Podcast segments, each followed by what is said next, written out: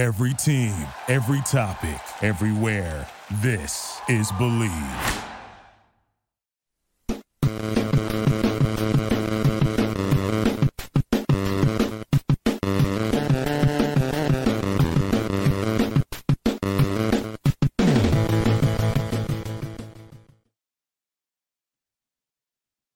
Power Ranking Show is brought to you by Bet Online. Bet Online is your number one source for all of your betting needs. Get the latest odds, lines, and matchup reports for football, basketball, baseball, boxing, golf, and more. Bet Online continues to be the fastest and the easiest way to place your wagers, including live betting and your favorite casino and card games that are available to play right from your phone. Head to the website or use your mobile device to sign up today and get in on the action. Remember to use promo code BELIEVE for your 50% welcome bonus on your first deposit. Bet online where the game starts. And that, of course, is the voice of at Marcus underscore Mosher. This is the Power Rankings podcast, aka the Power Rankings Show. And we are here to rank the teams and uh, kind of interesting developments. Uh, I didn't even realize that the Rams had signed Carson Wentz. So get excited. And also get excited about the uh, Jets, who did absolutely nothing to ensure their quarterback position. Uh, okay, cool. So thoughts about uh, Monday night game before we get into the rankings, and then, as I said, the Rams signing Carson Wentz. You're muted. There was a Monday night football game this weekend. yeah, there was. Oh, I'm just out on football culture, Elliot.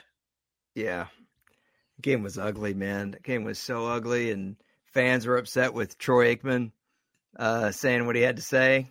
Um, they're they're upset with anybody being a little bit critical of a bad quarterback.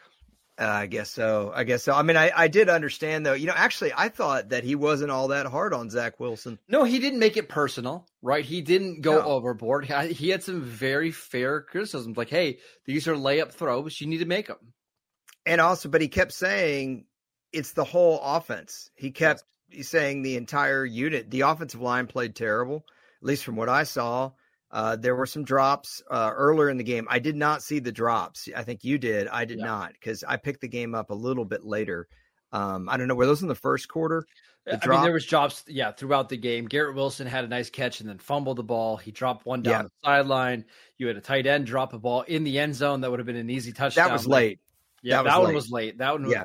But it was just there was no rhythm at all on this offense and you can you can feel it when you're watching the Jets. It feels like everybody is so tense because they know every play is so important. Nobody's playing loose at all and it's it's hard to watch. Yeah, they had a sequence late in the game. I think they were down 20 to 6. There was about 5 minutes left. They threw a ball on the sideline to Garrett Wilson. He started jawing with I think Asante Samuel Jr. Yeah. Um, and the ref basically pushed Garrett Wilson got in his face to stop him from getting a penalty on himself. They could have easily called taunting on Garrett Wilson. Then I think it was the very next play. They had probably their best offensive play I saw the whole night. It was a little screen to Breece Hall that he took for about 30 yards and it got called back because Garrett Wilson shoved, I think again, Asante Samuel in the back. Did yeah. you see that? I did. And it I'm like, Oh, it was a bad game for Garrett Wilson all around between the drops, between the fumble, because he had a really nice reception that got a first down, then he fumbled the ball away. Derwin James picked it up. Um, nothing yeah. is easy for this Jets offense right now. Yeah, and I saw where Derwin James after the game goes up to Aaron Rodgers and says, "When are you coming back?"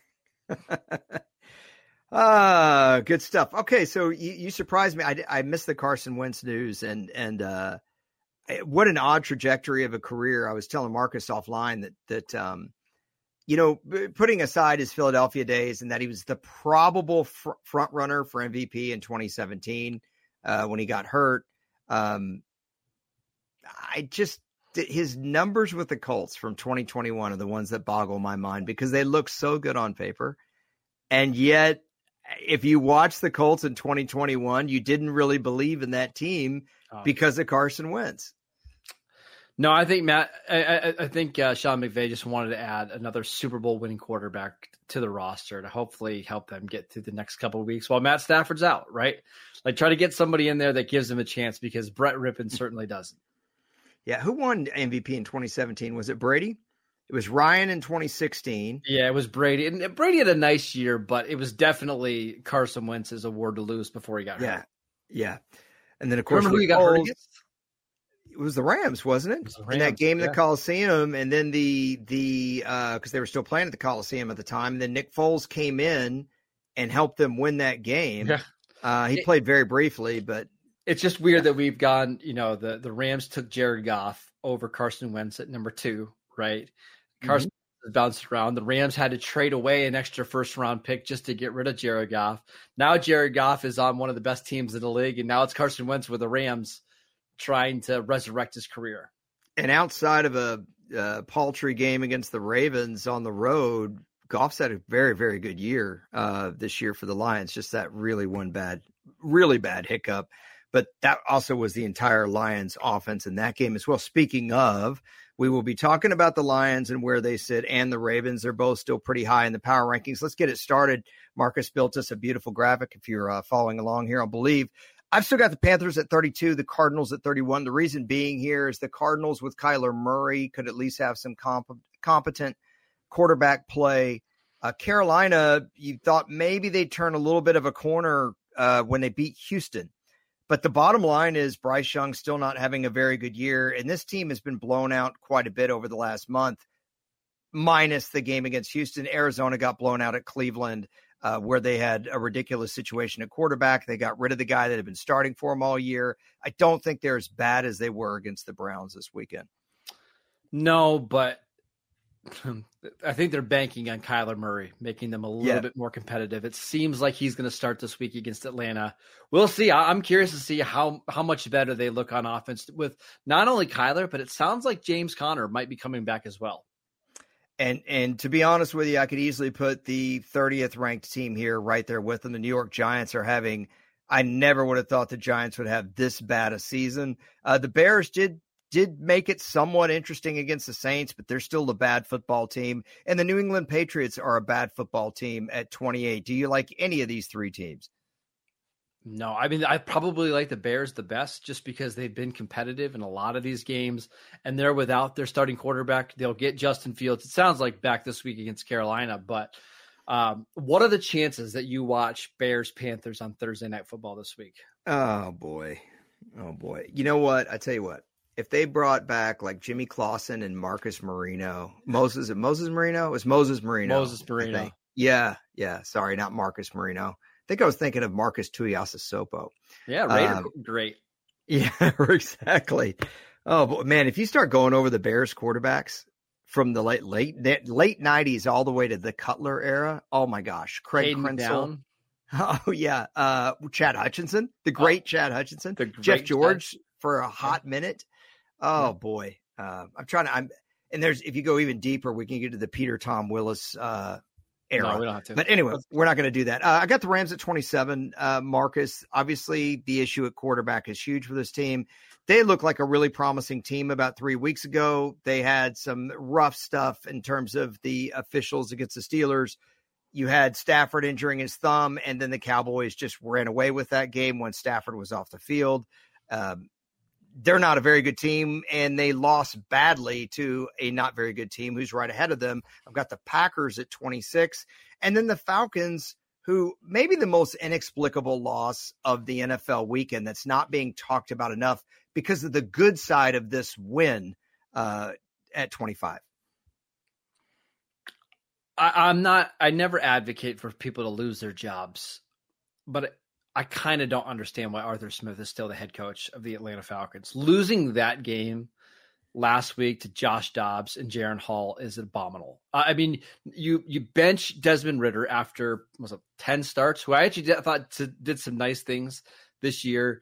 You don't play Bijan Robinson, who you drafted at number six overall. You play Tyler Allgeier, who continues to struggle. I mean, he's one on every metric. He's one of the worst running backs in the league this year.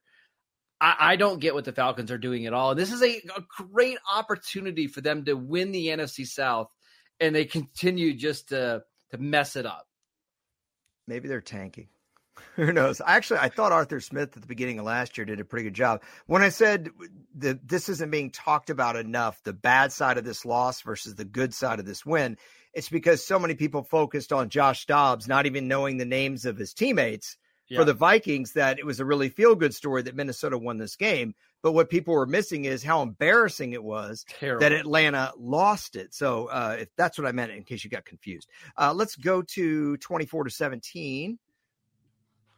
We're getting there. Hold on. We, I, I gotta, uh, oh, technical difficulty. No, okay. I just I forgot where I had to push the button. got a sweet graphic on the Tennessee Titans at 24. Uh, the Titans just beat the Falcons a, a, week and a half ago, beat them pretty handily, so that was easy for me to do. But I don't think they're quite as good as the Broncos, and the who I have at 23. And then the Raiders had this huge win with a new coach, and maybe cleaning house is exactly what this team needed, a la Jacksonville uh, when they cleaned house with Urban Meyer. Now, this was a much more extensive house cleaning with the Raiders than the Urban Meyer era with the Jags. That was about one person. This was about three or four people with with the Raiders, including benching the quarterback. I don't know for sure that they're better than the Broncos and Titans, but they just seem to have so much more momentum with yeah. all this. How would you put these three teams? I, I, think you're right the way they have it. Um, did you see the videos of all of the Raiders players smoking cigars in the locker room after beating the Giants, every single one of them. And Josh no. Jacobs, Josh Jacobs was handing out game balls to everybody on the team. Uh, how bad must the players hate Josh McDaniels if you're smoking cigars in the locker room after yeah. a regular season win? I mean, I, you know, it's it's so hard because everybody's different. We all have our good and bad sides. Uh, obviously, you know, we do our best to balance it and and be good most of the time, right? But there are some people that just seem so outwardly unlikable for everyone. And Josh McDaniels seems to exhibit that kind of response, not only from the players, but from the fans. I, I don't, you know, I, I just maybe I'm missing something. Did, I, did I, you, don't know what it is. Did you see the report from Jay Glazer on Sunday morning about Josh McDaniels and Antonio Pierce? No. Uh, so if you haven't, I'm going to fill you in on a great story. So i am repeating what Jay Glazer said. Uh, essentially, last Wednesday, uh, before the Lions game, they had a, a, big team meeting, which became like an airing of the grievances, where players were allowed to get up and talk, and it basically turned into everybody dumping on Josh McDaniels, right? So at the end of this meeting, Antonio Pierce stands up and says, "Hey guys, let's we got to kind of start to play together look at the the 07 Giants team where they started off really bad and we started to build some belief that we could play, you know, we could beat anybody. And then look what we did. We ended up beating the Patriots. And McDaniels stood up at the end of the meeting and pointed at Antonio Pearson said, "Don't you ever talk about the Patriots like that again." And that was the final straw for Mark Mark Davis. Like, hey, I'm going to go with the guy that believes that we can win every game versus somebody 20 years ago just kind of reminiscing about this Patriots team. So Josh McDaniels said that in front of everybody. Yes. yes. Oh boy. Well, when I said if you're out there and you're saying like, "Hey man, I don't have a bad side," talk to your brother or sister. They'll point it out real quick. you know, I've talked to Marcus's sister, and then I know how Marcus feels about his sister's new interest in pro football. So, really she asked, she asked me today. She texted me. She said, "So I know there's linebackers, or uh, is there offensive linebackers?" And I just shook my head. You're terrible. Let let her be a Swifty. Okay. We'll Interested. Yes, let her be a Swifty. In case y'all don't know, Marcus's sister has no interest in football at, at all. Super cool. I, I, like her better than Marcus, but but she only watches football because Taylor Swift and Travis Kelce. So we're not making fun of Marcus's sister for not knowing football. We are, we're making fun of the fact that she only watches football because of Taylor Swift. All right, Tampa Bay at 21, Washington at 20, and the Jets at 19. So these three are kind of on a tier for me. Tampa Bay might be the best team of these three, but here's the difference. The Jets and Washington have found a way to win some of these close, close games this year. Mm-hmm. The Washington's done it, I think, partially by Sam Howell having some clutch plays. Also, they've made their kicks. The Jets, it's been their defense and special teams. If you remember the big punt return against Buffalo earlier this year uh, by the kid that made the team uh, on Hard Knocks, I can't remember his name now. It's driving me crazy. Gipson, right? Thank you. Uh, 21 though, the Bucs. The reason I have them below the Commanders and the Jets is because they're not winning these games, Marcus. They keep no. losing close games. They've got to find a way to win because if they could, they could still win the NFC South. Todd Bowles is just not doing a very good job with his defense right now. You are a defensive minded head coach with all these Pro Bowl talented players on defense, and they just got shredded by CJ Stroud. They need that defense to be a whole lot better if they want to have any chance in that division. Right, but if you, the Bucs still have three wins, okay, and no, and if you remember, they beat the Saints straight up in New Orleans. They did. So New Orleans is still going to have to go to Tampa Bay and play. So they're still in it, but they've got to be able to pull out uh, these kinds of games. Okay, and that's why the Washington and the Jets are also in better position in the standings so far. Okay, uh, at at 18 and 17, I think these teams are certifiably better than all the rest on this group. I think they are a cut above. It's the Colts at 18, who've been in every single game they played this year, and they've won some handily, and they've lost some, I think, very unfairly. And then you have the New Orleans Saints, who seem to be, I don't want to say surging, but they're at least playing better football, and they could have beaten the Jags two weeks ago. I find the Colts just annoying because at some games they can look really good. Other games they're not. Com- uh, I mean, not not competitive, but they're just. You can tell they just don't have the talent. Uh, they play in Germany this week against the Patriots. If they can go, if they can go on the road and win that game, maybe I'll start believing that they could be an outside chance of being a playoff team in the AFC. Look, they've been in pretty much every game they've played this year, and they're doing it with Gardner Minshew and you know, I, I just feel like they really should have won that Cleveland game. And, know, and they should have. There's no doubt. They would be in the wild card hunt. Let's go to 16 through 9, though, and uh, take a look at this group of teams. These are the teams that would be in theory in the playoffs, although you'll see that I'm heavily loaded with AFC teams here on this uh, graphic. Six of the eight are AFC. Let's start at the top here Cleveland Browns at 16. Pittsburgh at 15. Cleveland's got to prove to me they can go beat Pittsburgh. I wish they would do it in Pittsburgh. That that opportunity has already passed right? The Chargers at 14. I don't know who to say is the best of these three, but until Deshaun Watson puts a consistent catalog together, I can't put them ahead of the Chargers. Uh, but I think as soon as he does, that'll be easy. Pittsburgh is getting by on smoke and mirrors and rods and axles and you know uh, low jacks. Voodoo. The Chargers still have the best quarterback uh, of the three teams, but we can't end up saying that every week. What I liked about the Chargers at 14 here, more than Pittsburgh at 15, Cleveland at 16, is that the two edge rushers got going. They've been somewhat inconsistent this year, particularly Mack, who has had uh, yeah. peaks and valleys. I will say with the Chargers, their defense is starting to play better. Against the Cowboys, they only gave up 20 points.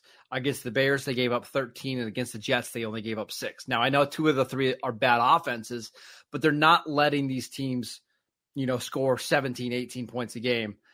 If that defense can stay relatively healthy, we saw Bosa and Mack play well yesterday. Maybe, just maybe, they can go on a little bit of a run. Yeah, I know we have a lot of Cowboy fans that listen to this podcast. Dak Prescott played very, very well against the Chargers, and, and that was kind of a game people pointed to. But it's not like the Cowboys put up 40 points on them. No. Dak 21. played well because he, he made plays when the Cowboys really needed it. But that was a really close competitive game that I thought the Chargers played overall pretty well. Yes, I would agree. Uh, let's go to your number 13 team, our Houston yeah. Texans. yeah, who you were ready to give up on last week. Uh, CJ Stroud had video game – numbers. And but here's the thing: we do draft podcasts uh, every year. Obviously, we we kind of get started in March or late February, and it's really where Marcus likes to brag and boast and those kinds of things. But we bring on Chad Ryder and and we talk about prospects. But when I asked Marcus to pick somebody that's maybe a middle round guy, third to fifth round, you know, who who was his guy? And he said Tank Dell of the Houston Cougars. And I don't know if you guys saw the highlights, but Tank Dell had himself a game. Yeah, and what was cool about Dell is the two biggest plays of the game he made. It was a deep corner route to get them kind of in striking distance at the end of the game, and then he scored the t- the game winning touchdown on a slant route. He's becoming a really important part of this offense for for Houston. What's his size? Uh, he's like five, seven and a half, 166 pounds. Wow, wow! But he could, he's got good speed though, man. He's, he's a little a, a light breeze could blow him over. Yeah. Uh, we've got Seattle at 12. Not a lot to talk about there. They were awful against Baltimore. They've had a pretty good season. That's why I have them here, but they're not going to be here for long if they keep playing poorly. They have not played that well over the last few weeks. I've, I've got the Minnesota Vikings at 11. We talked about Josh Dobbs not even knowing the names of his teammates. I think one thing we should point out with the Vikings is that their defense has been much, much better. This was a defense Marcus, mm-hmm. that you said was awful at the beginning of the year, and I, I I couldn't disagree with you. Where I really want to go here is at nine and ten. What do you make of Jacksonville and Buffalo? And if these two teams played in the playoffs right now, who would you take? Oh, I would take Jacksonville. Buffalo is just not a very good team. Now, I actually think Josh Allen is playing pretty well this year. Uh, PFF has him as his number one rated quarterback. ESPN's QBR has Josh Allen at number one, but their defense is horrendous right now. I mean, they're just not getting any stops. They have no running game to speak of. The offensive line is falling apart. I, I as of right now, I don't anticipate the Bills making the playoffs. I don't. Well, you know what quarterback of this group of teams played the best this year? CJ Stroud? No, Kirk Cousins. No oh, well, yeah. I mean, I thought you were talking about like, okay, yeah, Kirk. you're right. Cousins is the best of these group of these guys. Yeah, eight, but he's played the best. Yes. Uh, it's not just on past performance. Let's go to eight through one. Our top eight teams. We'll start here, kind of at the bottom of it. Uh, Cincinnati Bengals at eight, Detroit Lions at seven. I could have easily moved the Bengals higher. The Bengals have been playing really good football. They were in total command uh, against Buffalo, despite the fact that Josh Allen has played pretty well. I don't think there was anything fluky about the Bills Bengals. Sunday night game. No. I still think the Lions are a good team. I know they had the major hiccup against the Ravens. Any issue here? No, I think one of the things that I like the best about this Bengals team is they're not Joe Burrow reliant. Like the defense has been outstanding. What they did to the 49ers a couple weeks ago, they held them to was it 13 points, mm-hmm. created multiple turnovers. They held Josh Allen to 18 points and eight of those came late in the game. I think this defense has been outstanding. They, dominated Geno Smith a couple weeks ago. This defense is championship worthy.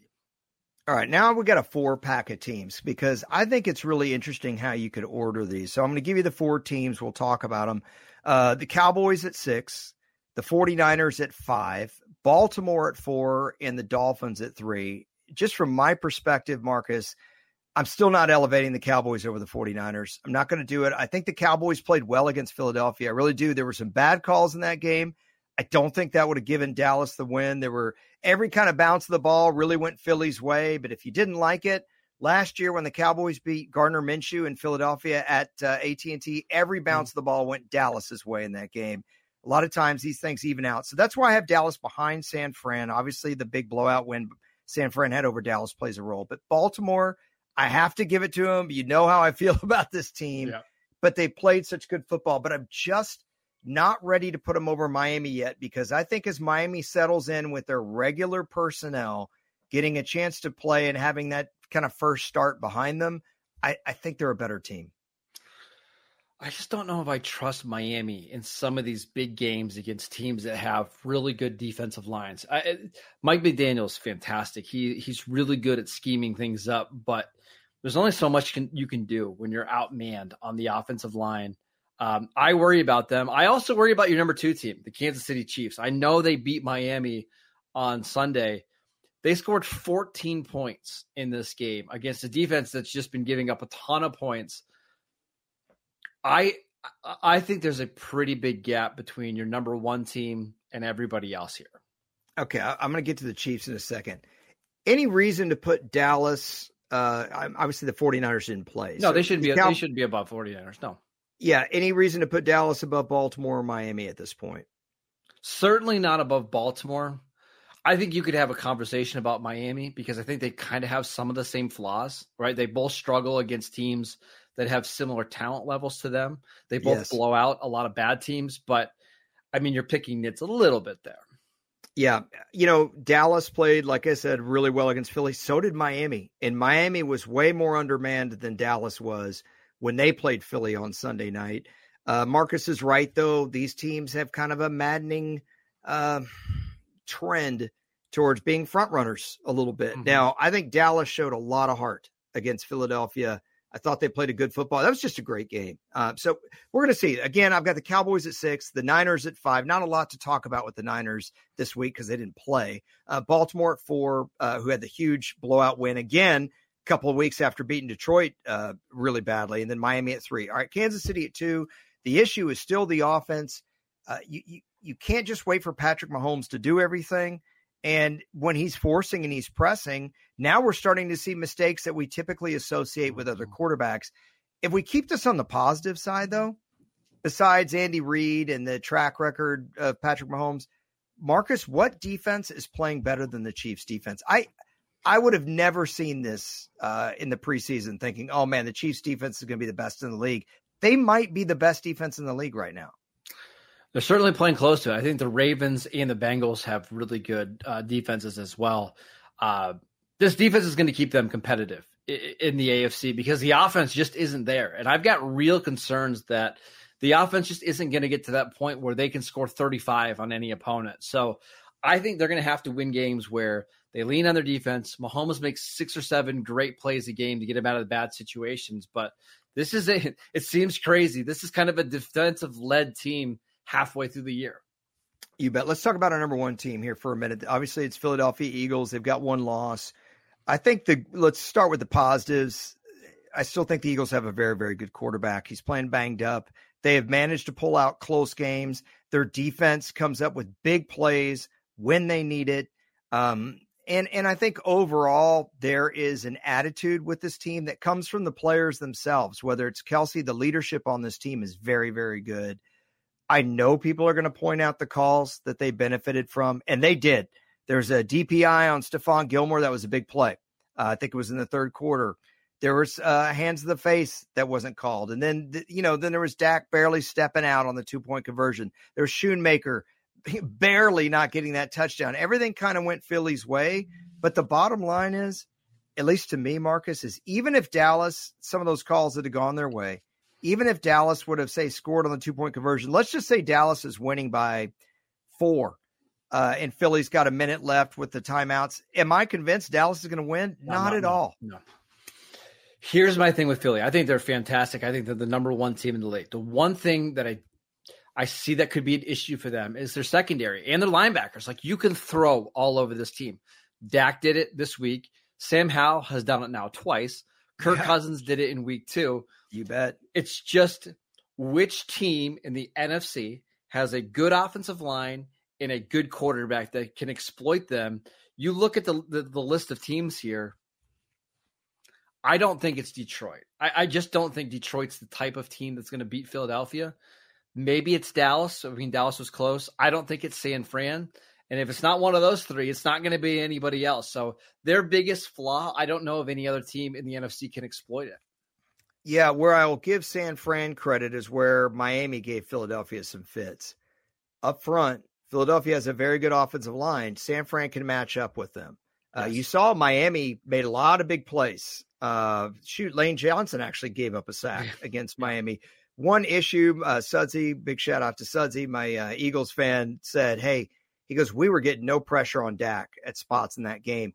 He, and I said, Well, that's not totally true. He goes, Other than Steele, we weren't beating any of the other Cowboys linemen. That's true. There are a lot of plays where Dak had time to throw and he was able to find CeeDee Lamb. He was able to find Ferguson. And uh, you, you know, that secondary will really get exposed if the Eagles pass rush can't get home. But that's my final thought. I'll give you the uh, the table, sir. The floor. Yeah, we're halfway through the year, and you can see things starting to round in shape, right? Like it took a took a little bit, but the Bengals are back to being a top eight team. It feels very much like in the NFC. We only have four contenders, right? It's it's the Eagles, the 49ers, the Cowboys, the Lions, and then everybody else. The AFC is going to be wild because there's just not a lot of separation between the Chiefs, the Dolphins, the Ravens, the Bengals, the Bills, the Jags, the Browns, the Steelers. Like we're going to be in for a dogfight the, the second half of the year when it comes to the AFC playoff picture. I tell you what, I don't care what team I am. I don't care if I'm the Eagles, whatever. There's one guy I definitely don't want to face if he's feeling it and he's playing hot, and that's Joe Burrow. Truly, Joe Burrow turns it on. This Bengal team could could, could go as far as they need to go, and I think he showed that uh, two years ago, and and I think he showed some of that last year as well. But uh, that remains to be seen. If you want to hear more about the Cowboys Super Bowl chance, listen to Locked On Cowboys. Marcus hosts that with Landon McCool. He also does a Dynasty podcast that he's on two days a week, also on the Locked On Network, and he covers the new look Raiders that he's all back in on. Uh, for USA Today, Raiders Wire. He also writes for the 33rd team. He is at Marcus underscore Mosher on Twitter. That's at Marcus underscore Mosher on Twitter. I'm at Harrison NFL on Twitter. We appreciate you guys, and we'll be back later this week with picks. Take care, everybody.